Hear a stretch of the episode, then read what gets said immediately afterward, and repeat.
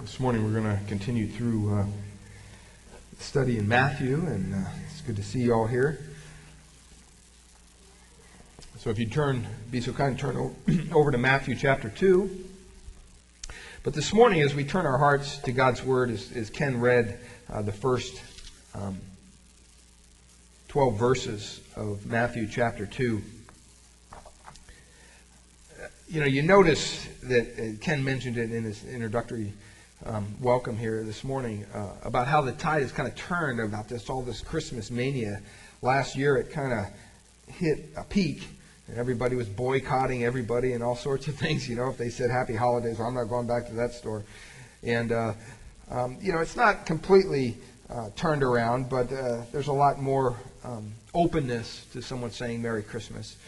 But it's not completely. I, I, there was a news article earlier uh, this um, year a little bit uh, in the fall that the, the Marine Corps they, they collect 50 years of collecting toys for tots, and uh, there was a company who donated a uh, bunch of uh, toys, but the problem was these toys were they were kind of weird, but they were a talking Jesus doll.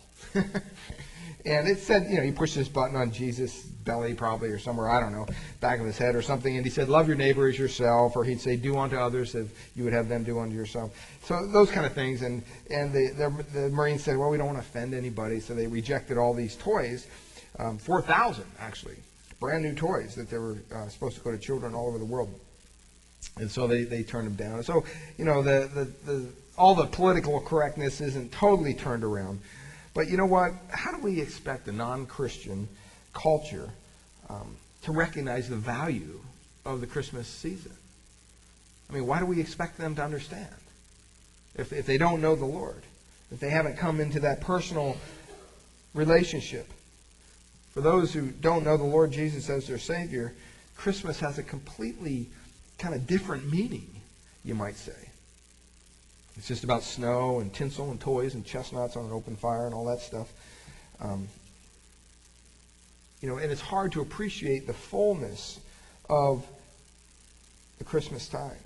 But you know, we can make a decision right here and now. Either we can look at all that's wrong with Christmas. We can sit around and mope and say, "Oh, it's so commercialized," and you know all that stuff, and we can complain about all those who don't get it and boycott the stores and all sorts of things that say happy happy holidays and all those kind of things. You can pick at schools who won't allow the, you know, Jesus in the winter pageant and all that stuff. You know, or you can turn the whole attention, all that negative kind of focus, turn it around and turn it to Jesus Christ. The one whom Christmas is all about. Um, we can celebrate his birth. We can sing carols of joy.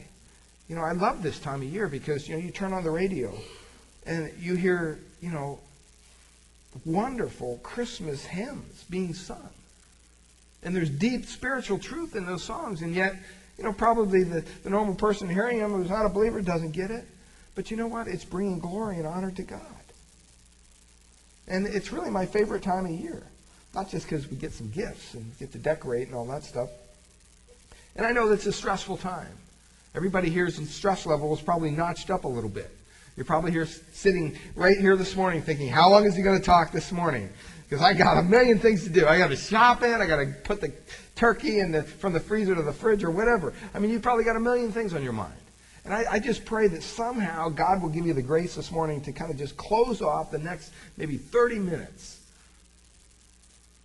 of this time together that we can look into God's Word and, and see what it has to say about these wise men who came. You know, when, when you hear of all this stuff, you know, Frosty and Rudolph and all that, you know, I, those are my favorite two, probably Christmas uh, cartoon things on, on, on TV. And it just brings back memories for me. I don't know why. Frosty the Snowman and Rudolph the Red-Nosed Reindeer. You know, and the thing I remember about Frosty the Snowman and Rudolph the Red-Nosed Reindeer, and I don't even know if they still have them, I missed it this year, but they, they had commercials.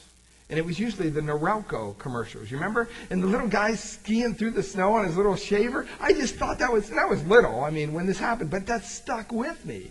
And I just remember that. That's the one thing. It's kind of sad, but of, of Christmas that pops into my mind. Rudolph the Red-Nosed Reindeer and Frosty the Snowman. Those two little shows. And, you know, we can focus on all that kind of stuff, or we can tend to say, you know what? When we stop and we really focus on the gift that God has given us through his son. I mean, it's the greatest gift that you could ever give in the world. John 3:16 says, "For God so loved the world that he gave, that he gave his only begotten son that whosoever believes in him should not perish but have everlasting life." That's a message of hope. That's a message that you can hold on to, that you can take to the bank. That God sent his son so that we wouldn't have to die in our sin. We sang that song, Come Thou Fount. I was lost in my sin. Lord, I'm prone to wander. All those verses speak right to the heart of man. Because our hearts are dark. Our hearts are filled with sin. Our hearts are a great disappointment to God. And God didn't want the story to end that way. He provided a way out. He provided salvation through his son. I recently read a story about a, it's in the news, you may have seen it, I, I heard it on uh, Fox News too. But there's a little village in Rattenberg, Austria. And this little village is located about 3,000 feet, or, or it's right behind this 3,000 foot high mountain. And over there, you know, there's in the wintertime, there's not a lot of sunlight anyway. But this, this range, this mountain range, for three months of the year, blocks the sunlight from this little village. It's just dark. That's how far down in this little valley it is. And it's subject, this town is subject to darkness from November to February. It's just like having one real long night. Some of you are saying, oh man, that'd be nice, just sleep, you know.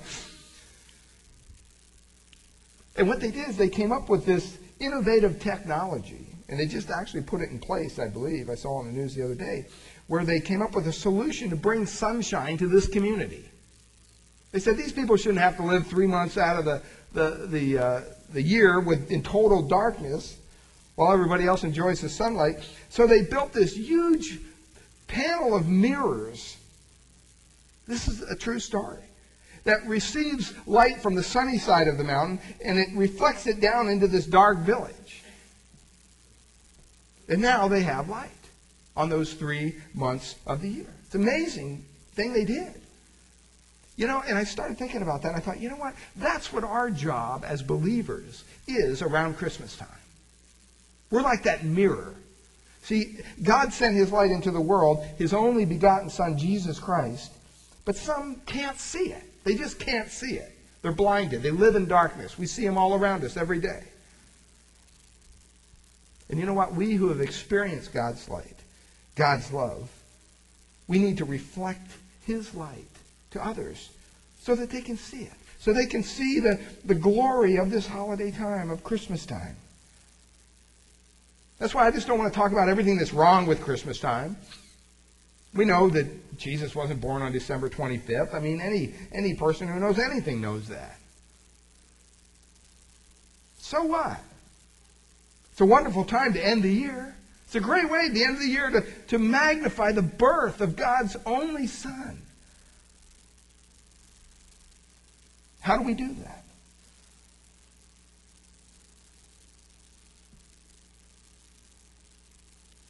I think we do it just like the Christmas carol tells us. Oh, come, let us adore him. We have to be willing to come and adore the Lord Jesus Christ. We have to be willing to come and worship the Lord Jesus Christ. We look at our text and we see these wise men. Now after Jesus was born in Bethlehem of Judea in the times days of Herod the king, behold, wise men from the east came to Jerusalem. I stopped right there and I thought, you know what? Paul has something to say about wise men. So I looked up 1 Corinthians 1.26.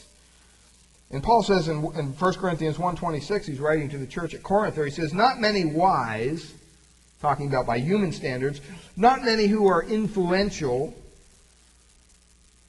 not many of noble birth have been chosen by God to know Christ. But he goes on, he says, the lowly And yet, these men were wise men. And, you know, I love the story that, that, that we read about it. They, they were apparently some form of Persian astron- astronomers of the day. And this Christmas story really kind of is the, is the other side of 1 Corinthians 1.26. It doesn't say that God won't choose any wise. God's not going to reveal the truth to any wise man. No, he doesn't say that. He says some may. And that's what these Persians were. They came bearing gifts, it says. And apparently they were pretty influential in their own in their own society because it said they came from the east, they came to Jerusalem. And they started asking questions. Where is he who is born king of the Jews? For we have seen his star in the east and have come to worship him. And look at what happens when they hear about these this big entourage coming. Now we don't know if there was three of these guys or not. That's what we think. That's what a lot of people believe. Well, there's three because there's three gifts. But we don't know. It's not important. That's not where the focus is.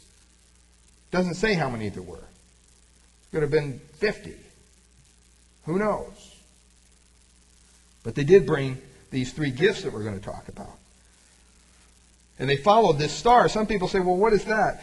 You know, some theologians believe that could be the Shekinah glory of God. Remember in the Old Testament how he led them around? You know, with the, the pillar of fire and the. Could have been that. Because what else would explain it leading them to Jerusalem and then afterwards kind of lead them another way, out of, to, to kind of escape, not go back to Herod? Something had to move around quite a bit there. So it could have been the Shekinah glory of God that, that came down on the birth of his son. Now, it says there when they came upon Jesus that he wasn't still in the manger. okay, he was most likely in the house at this time. And he probably was a couple years old.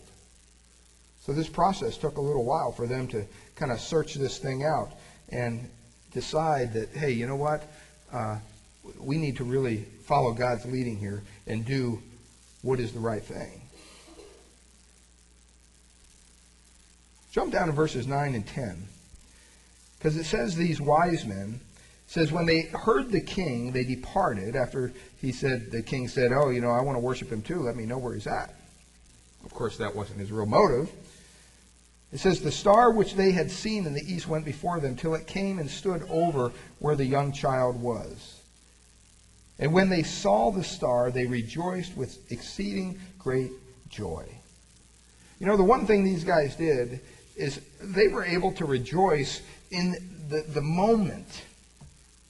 They looked at this situation. Obviously, it had been a, probably a long trip for them. They came, and, and you know what? But when, when God revealed the truth, they, they rejoiced with great joy, it says. I think sometimes we need to stop looking around and, and crying bah humbug at every little Christmas tree we see or every little Christmas light and stop and say, you know what? Praise God. That we can look at these lights and we can look at these things and say, you know what? This is because of the birth of, of God's Son, Jesus Christ. That's why we do this. We're not here to worship the, the, the reef or the, the, the, the tree or that has nothing to do with it. But it's a symbol of God's light to so many. And it should, as Christians, we should rejoice in that. And I know some people have major problems with that kind of stuff. But that's okay. You know, my word to them is get over it.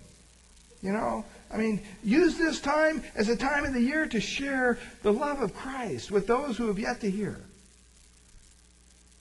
Recognize them those symbols, those lights, whatever it may be, stars, whatever that you see hanging on houses. Say, Praise God, this reminds me of Christ. I think that's a real sign of, of somebody who can, can, can take maybe what was intended for bad and turn it around and say, you know what? God can use this for good. Beloved, I don't know about you, but I've, I've even listened, since I've been a believer, I've listened to some secular songs even. A couple songs by Chicago. There's one I think called "Searching" or something like that. I've been searching so long. I listened to this guy's. You know, he's probably a pagan. I don't know who this guy is that wrote the song. But I listened to this song and I'm thinking, man, there's so many spiritual implications that this guy probably doesn't even realize. But because I'm a believer and I see things through a different light, all of a sudden all these light bulbs come on and you, you can say, wow, that's really neat. Or you hear a love song and you think, wow, he's probably talking about his girlfriend. But you know what? That relates between me and Christ. There's so many times that we can do that. When you really stop and you look at all these symbols that surround us, there's a lot of things that we can really see Christ in. Christmas tree itself, it stays green for several years at a time. A lot of people say, hey, you know what? That depicts eternal life. The wreath sometimes symbolizes the never ending love of God. You can look at it that way. You say, well, that's kind of crazy. Well, it may be. But you can either sit there and mope at the stuff, or you can turn it around and say, hey, you know what? Let's turn this, even a candy cane. You know, you've all probably read the little story about the candy cane. I mean, that's amazing. Shepherd's staff. Somebody says you turn it upside down, it becomes a J. You know, so, oh, that's kind of weird. Why would you say that? Well, you know, people out there that say all sorts of things take this letter or this word, move it here, and then all of a sudden, you know, Santa becomes Satan. Oh. I mean, that's not proper theology. It's just not. It's just kind of crazy to me. I'm not saying that the whole Santa thing's a good thing and hey, go for it, lie to your kids, and I'm not, I'm not going to go there. But, you know, sometimes we just get a little overboard on these things and we need to relax and we need to turn them around and say, you know what, let's see the goodness in some of these things. And remember the fact that we're here to worship Jesus. That's, that's the whole purpose. And some people say, well, yeah, but it's not just at Christmas time. It's, it's every day of the year you should be. Well, yeah, sure. But who, who of us does that 100% of the time? Come on. Let's be honest. We don't do that. I mean, we strive to. We long to. But you know what? Sometimes we do things that totally dishonor God. I don't think we're worshiping Him then. And we need to remember that we're here to worship Christ. We sang that song this morning, Here I Am to Worship. One reason I included that in the, in the set this morning is, is because it does tell the Christmas story.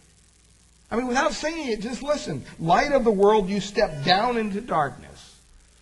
Open my eyes, let me see. Beauty that made this heart adore you. Hope of a life spent with you. Here I am to worship. Here I am to bow down. Here I am to say that you're my God. You're altogether worthy. You're altogether lovely, altogether wonderful to me. King of all days, so highly exalted, glorious in heaven above. Humbly you came to the earth you created. All for love's sake became poor here I am to worship. Here I am to bow down. Here I am to say that you're my God. You're altogether worthy, altogether lovely, altogether wonderful for me. You know what? That depicts the story of these wise men. It really does. These magi from the east coming and worshiping and bowing down at the feet of Christ. Let's remember what Christmas is about. It's not just about decorations and candy canes and Santa and all that other stuff. That's why we call it Christmas, Christmas. Let's remember to worship Jesus. You know, as I was preparing this, I started thinking, do I worship Jesus the way I should? Do I worship Jesus the way? And I stopped and I said, well, yeah, I do. I mean, I, you know, try to serve him, try to do it with a pure heart, try to do work for him, you know, that he's called me to do, so I believe, and, and you know, I try to talk to him, I try to sing about him, I try to sometimes write about him, different things. And I stopped and I thought, you know what? That's not enough. Do, do I really worship him? Do I come humbly before the King of Kings, the Lord of Lords, and bow down? And rather than trying to be busy in ministry and doing all this other stuff, do I just lay at his feet and worship him. I come up short in that area, to be honest. I mean, if I can sit still for five minutes, I'm doing pretty good, you know? So it's hard. But you know what? That's what God wants us to do. God wants us to come before him and let's remember this Christmas to worship Him before we get caught up in all the hustle bustle and all that. And you say, well, maybe it's, it's, it's over. You know, I got all my shopping done. It's just beginning. You know, like Ken said, man, there's sales after sales, and there's dinners and parties to go to these next couple days. You're going to be very busy, most of you. Some of you may not be busy at all. Some of you may be in a home all by yourself, lonely. You know, I choose to look at that as almost a blessing in disguise. That you have an opportunity to sit down with the Lord of Lords, the King of Kings, and, and, and just fellowship with Him without any distractions whatsoever. To worship Him. To honor Him with your presence, with your time. When we sing Silent Night or Away in the Manger or Hark the Herald Angels Sing or Joy to the World, let's direct our thoughts to the one who is born, King of the, the Jews, King of Kings, Lord of Lords.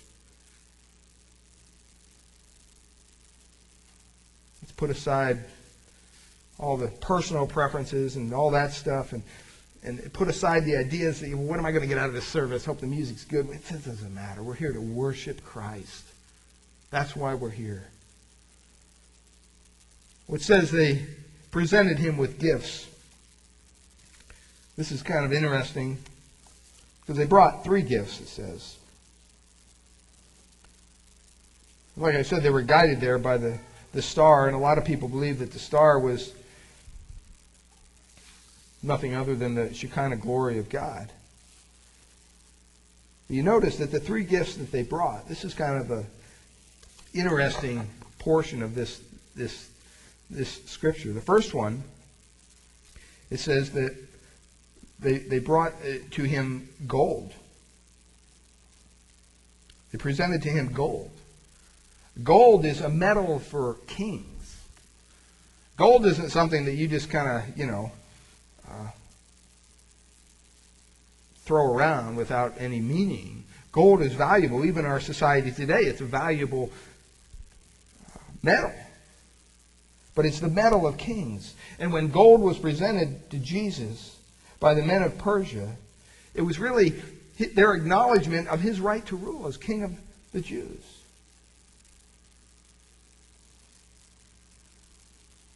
William Barclay notes the distinguished Roman orator and, and, and writer Seneca said it was a custom in Persia that no one could approach a king without a gift. And that gold was the king of metals. It was the proper gift for the king of men. And you know what? We know that because archaeologists, when they discover certain uh, places, they're digging up thing who was who somebody was deceased or whatever, and they find gold in the casket, they, they immediately say this this was somebody significant. And you can go down through history, King Tut and other places, and there's just, you know, sometimes tons of gold in these in these tombs. And it signifies the greatness of the person buried. I think God had a practical side to these wise men bringing Mary and Joseph and baby Jesus gold. You stop and you think about it, they were just about ready to head out on a trip, right? They were getting ready to go on a trip. They didn't know it at the time, but God was going to have them uh, go into Egypt so that they could uh, avoid Herod killing all the children.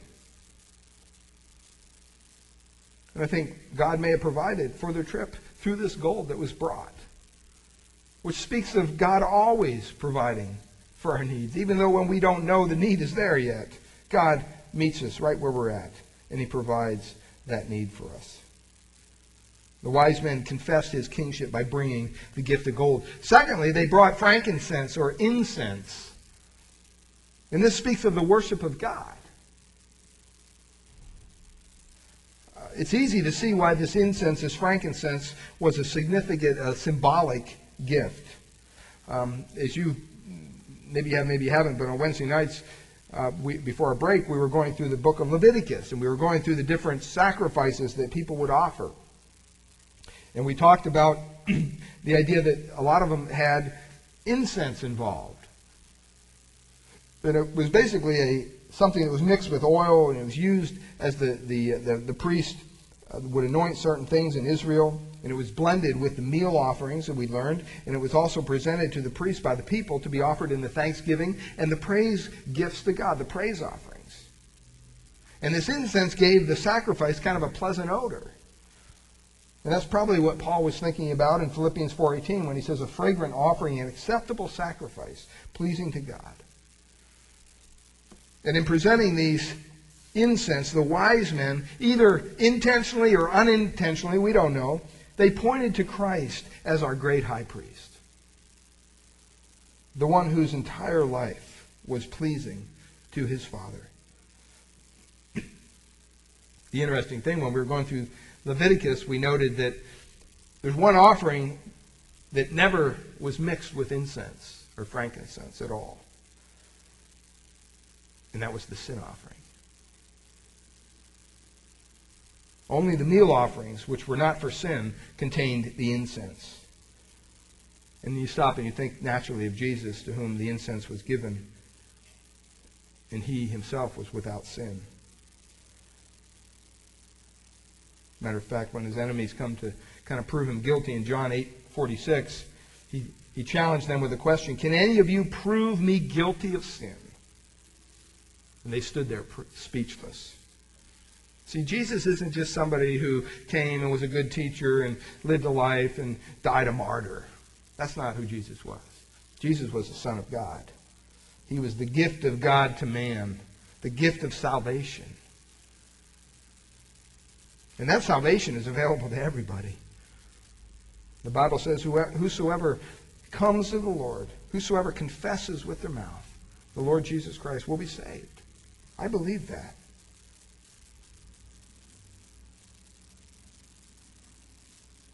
That incense speaks, speaks of the worship of God, and that's what these, these magi came and did. They bowed down and they worshiped this, this child.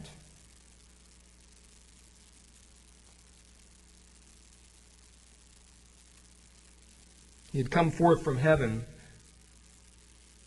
to perform the work of redemption.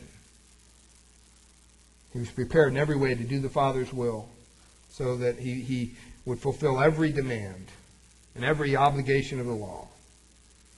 Thus, he was the only one who was eligible to die for the sins of the world because he was perfect in every way.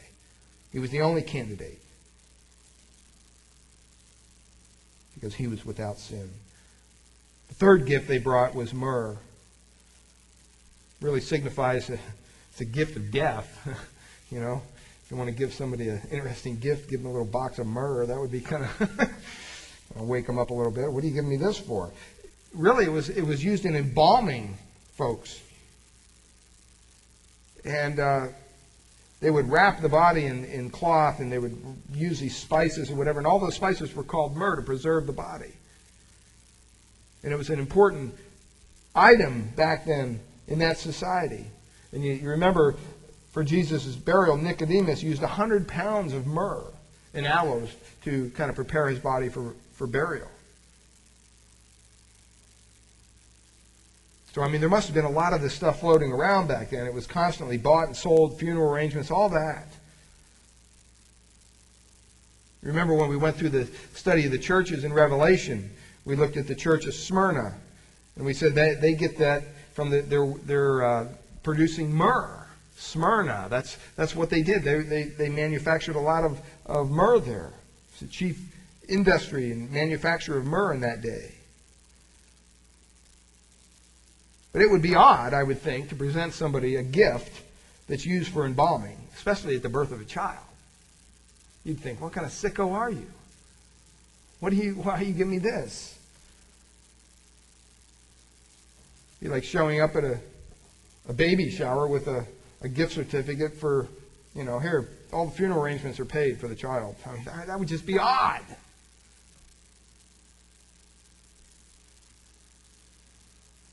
We don't know exactly if the, the wise men totally understood what they were doing here. But we know that the Old Testament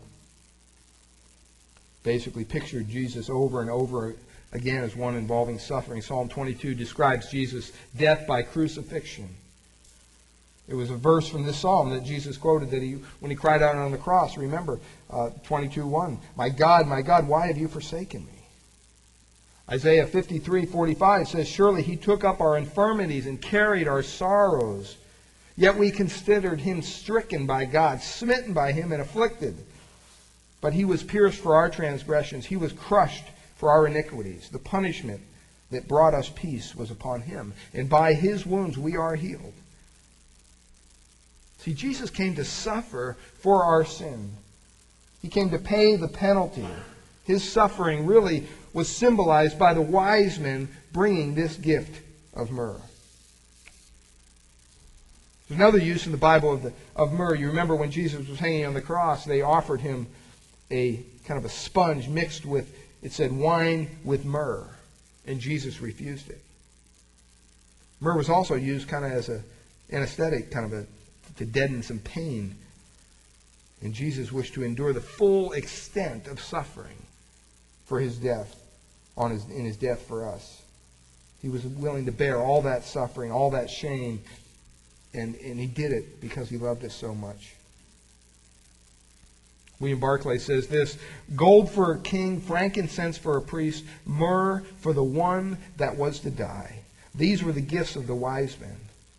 And even at the cradle of Christ, they foretold that he was to be the true king, the perfected high priest and in the end, the supreme Savior of men. I just want to close with this. We look at these wise men. What makes them so wise? What makes them so wise? Well, obviously, they were very influential. They had held high positions back then. But really, what made them wise, practically, for us? What would make us wise? Well, first of all, I see that they were wise enough to seek Jesus. God had informed them of the birth of this new Jewish king. We don't know exactly how, but that's what he did. And realizing they weren't far from him, they did the wise thing. They prepared a traveling caravan and they made their way to the capital city of the Jews. They didn't know if he was there or not. They figured, hey, well, the king of the Jews, he'd probably be at the capital city of the Jews. Let's go. And they got there and they discovered that his birth was not a common topic of conversation. And they asked people where he was, and they, you notice the story doesn't say that the wise men asked their question of Herod first. In fact, they don't really meet him until halfway through their story. So they must have been asking everyone about Jesus and only came to Herod when their quest reached his ears. They were wise enough to seek Jesus. I want to ask you this question this morning. Are you wise enough to seek Jesus? Are you wise enough to realize that, you know what, you can't do it on your own? His birth has been announced so widely and well, you can't miss it. It's all over. There's no mystery about it. I want to ask you this morning have you found him? Have you put your faith and trust in the living God, in his Son, Jesus Christ? If you haven't found him yet, are you still seeking? I pray you are. We see it on mugs, we see it on banners, we see it in little newsletters and every, everywhere. It says, Wise men still seek him. And that's for believers as well. Don't ever grow complacent in your faith. Don't ever grow to the point where you think, oh, I've sought Jesus enough. I've worshiped Jesus enough. I've gotten to a point where I don't need to do that anymore. Beloved, we never get there. Even in heaven, it's one thing we'll be doing. We'll be worshiping the Lamb of God. They were wise enough to seek him. Secondly, they were wise enough to seek information. There's another way the way these wise men were wise. They were truly wise enough to learn from others. Even though there was a little information to be had about, about the, the people or the leaders or whatever about Jesus, these, these magi in their own country, they were the ones from whom others sought information. They were the ones that people came to in their own country. That's, that's just the status of their position. That's why they were called wise men. If you want wisdom, you go to a wise man. Not a wise guy. Okay, that's somebody different. a wise man. Micah 5 2 says, But you, Bethlehem, though you are small among the clans of Judah, out of you will you will come for me, one who will be ruler over the Jews. They must have sought that information out and said, okay, somehow we gotta we gotta seek this information and find this king of the Jews that's going to be born. They learned what the scriptures said about him. They learned that Christ was to be born in Bethlehem, a nearby town. They became uh, kind of acquainted with the area and they sought it out. Are we wise enough to seek information about the King of Kings? That's what he wants you to do. He'll reveal himself to you in a way that only he can. I can't make you believe in Jesus Christ. I can't make Jesus your Savior. And nobody else can either. That's something that God opens our heart. He takes the blinders off our eyes, and He allows us to, to have the gift of repentance, to turn away from our sin and to turn to the cross, to turn to Jesus. That's what He calls us to do.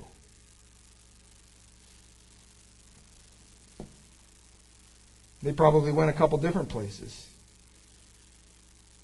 They probably thought maybe he's in Herod's palace. A king, he's a king. He went there, he's not there. Well, maybe he's in the temple. Maybe a spiritual leader would be there.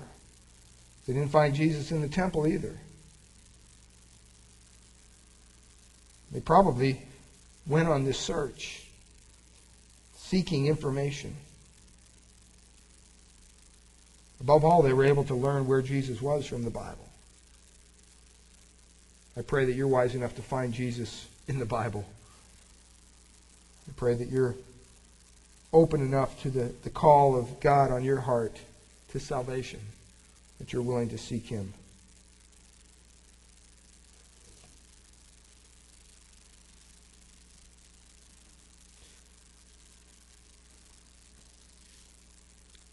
Bible says, Do not say in your heart, Who will ascend into heaven?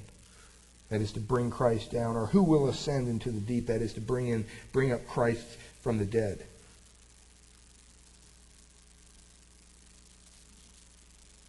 It does say the word is near you. It is in your mouth and in your heart. Word of faith we are proclaiming in Romans 10, it says that. See, Jesus is present in the gospel, and whoever calls on him will be saved. That's a promise from God to us. Thirdly, they were wise enough to worship him when they found him. Kind of already touched on this, but this point is very important. See, some people seek even though they don't want to find truth. They're always seeking truth. But you know what? They don't, they don't want to find it. They really don't. They just want to go on this big rabbit trail. And they, they go in circles.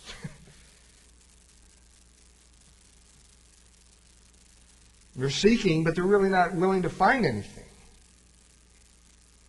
Paul spoke of these people when he warned Timothy of those who are always learning but never able to acknowledge the truth. We've all met people like that. 2 Timothy 3 7. They're always, you know, just information, just sucking it in, sucking it in, but they missed it. They missed the truth. Some people love unbelief. And they use their accumulating intellectual knowledge to kind of justify it.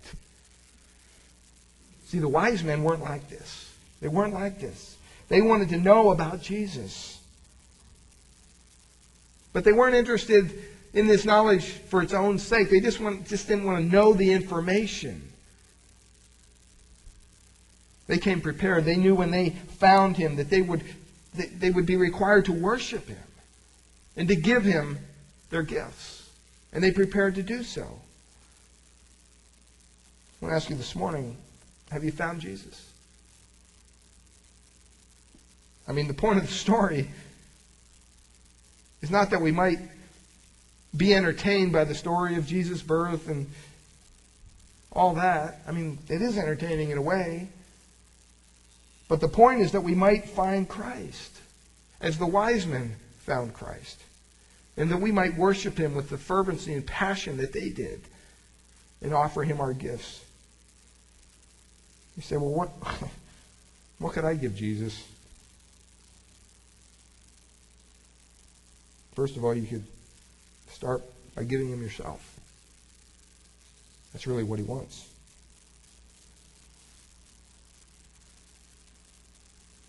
Start place to start is with prayer. Turn to God and say, you know, Jesus, I don't know yet who you are. but I, but I want to find out. I want to know more about you. I've followed a lot of false leads in my life, and I've gone down a lot of different roads. But something rings true about this message. Something rings true about your name and, and, and the way of salvation that you provided. I need help to find you. I want you to help me, God. Help me find your son. He'll, he'll answer that prayer, beloved. He'll reveal himself to you in a way that only he can. And after you come to him, first gift we bring is myrrh.